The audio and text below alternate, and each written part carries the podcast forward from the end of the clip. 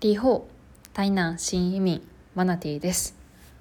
古本屋マナティ開店のお時間です。ようこそ古本屋マナティへ。この番組では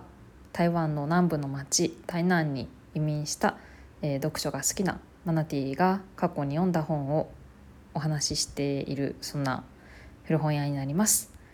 今日は「イシューから始めよう」著者はアタッカー和人さん2018年に英字出版から発行のこちらの本を紹介します。イシューから始めようはサブタイトルがありましてサブタイトルがね知的生産のシンプルな本質この本は前回紹介した「モモ」というえー、ミハエル・エンデの名作ですね。時間は時間とは何なんだろうっていうような哲学的なことを考えさせられる本、まあ、まあとはちょっとうんなんか逆な感じのテーマですよね。この「イシューから始めよ」はですね知的生産をこう高めるためのまあ、ちょっと何て言うかな、まあ、いわゆるモモの世界ではなんか生産性を追い求めるのではなくてゆったりとしたこう人間らしい生活それがこう人間には今必要なんじゃないか、まあ、現代社会の人間たちはそれを忘れてしまっているんじゃないか。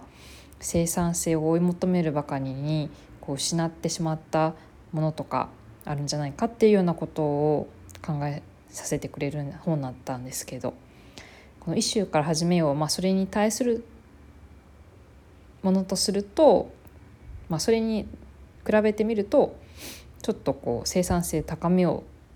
ていう方なのでなんか真逆な感じのテーマかなって思ったりします。一週から始めようというこの本はですね悩むんじゃなくて考えようとか、まあ、その考えるってことは答えが出せる問題を解くあるいは答えが出せる問題のことを考える見極める。あとその、まあ、問題がね特にその問題は本当に自分が今解くべき問題なのか解くべき問題なのかそれは一種なのか見極めようというようなことが書かれている本です。この著者のアタカ和人さんという方は科学者であり、えーまあ、現場のこうビジネスの現場でもあの活躍された方であり経営コンサルティングとかねあのあとマーケティングとかそういうお仕事もされててえっと科学者とコンサルタントそれからビジネスの現場この経験のミックスの中からあの本当に優れた生産、えー、と知的生産には共通の手法があるってことを発見してでそれをこの本でまとめられて世の中にあの発信されてるまあ、それがこの本ですね「一週から始めよ知的生産のシンプルな本質」うん、知的生産っていうのはもう今その私もそうですけどえっとブルーワーカーでなくて、まあ、ホワイトワーカーって言われるような、まあ、頭を使って仕事する手を動かしたりするその体を使うような労働じゃなくて、まあ、頭を使うような労働する人たち労働者たち。うん、まあ、頭を使って働いている人、まあ、それがやっぱ知的生産で働いている人ですよね。まあ、そういう人たちの,、まあその知的生産をなんかどうやったらあの優れた、まあ、より効率的な生産性の高い方法が実際にこうできるのかっていうようなことが書かれてますね。でこの本あのそうそう前前えいついつか忘れたんですけど前に紹介した本えー、っと「ニュータイプの時代」あの本ともちょっと共通するところがあってそれはあの何々ではなくて何々っていう考え方だよこの本の中でのその考え方っていうのが何々より何々何々より何々って比較されて比較して書いてあるんですよ。前前回の紹介した本「ニュータイプの時代」ではニュータイプはこういう、えっと、オールドタイプに対してこういう考え方の傾向がありますっていうのを比較して書いてたんですけどえっとねちょっと電子書籍であるんでちょっとすぐ出しますね。あったあった。これから求められる思考行動様式とはっていうのがニュータイプの時代の58ページにあるんですけどオールドタイプは正解を探す。ニュータイプは問題を探す。予測するに対して構想する。KPI で管理するに対して意味を与える。生産性を上げるに対して遊びを盛り込む。などなどですね。こういうふうにこうオールドタイプでなくてニュータイプっていうのはオールドタイプに比べて、えー、正解を探すんじゃなくて問題を探すこういう傾向がこういう思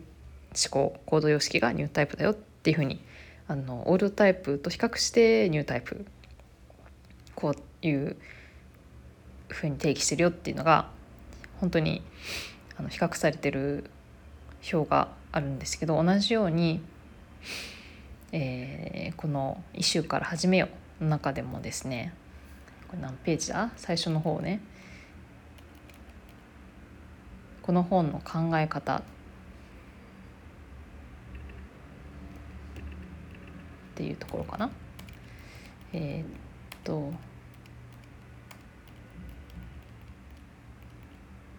何ページだったっけ？出てこなくなっちゃった。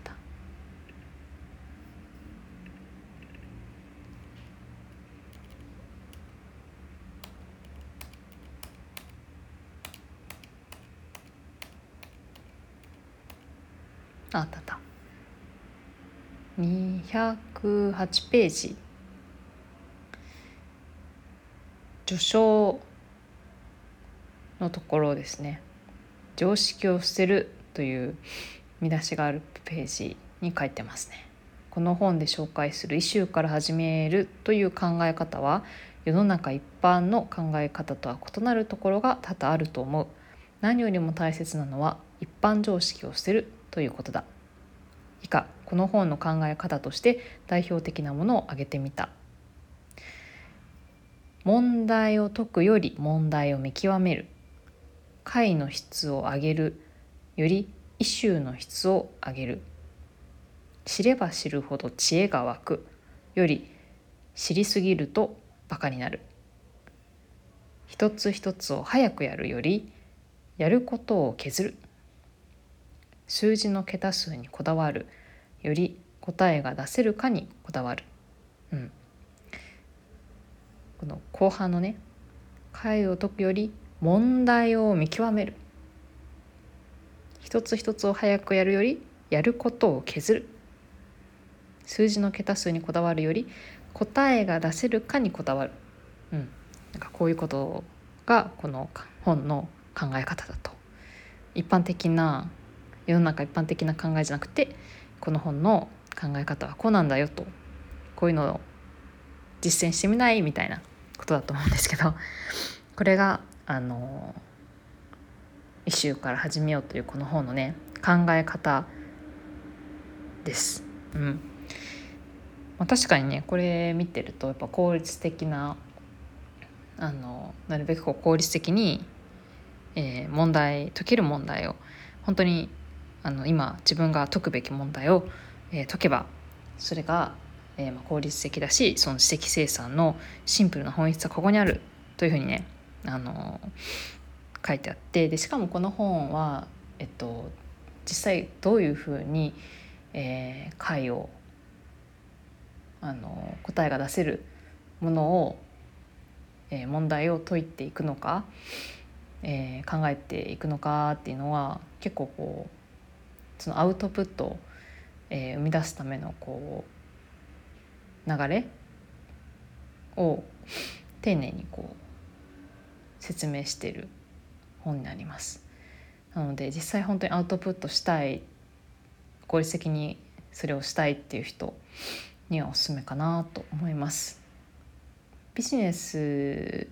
の人にもとても役に立つけれどもビジネスじゃなくてもうんあのなんだろうこう知的生産っていうことをねやってみよう実践して、えー、やってみよう。特にこう生産性を上げたいっていう人にいいんだと思いますこの本は。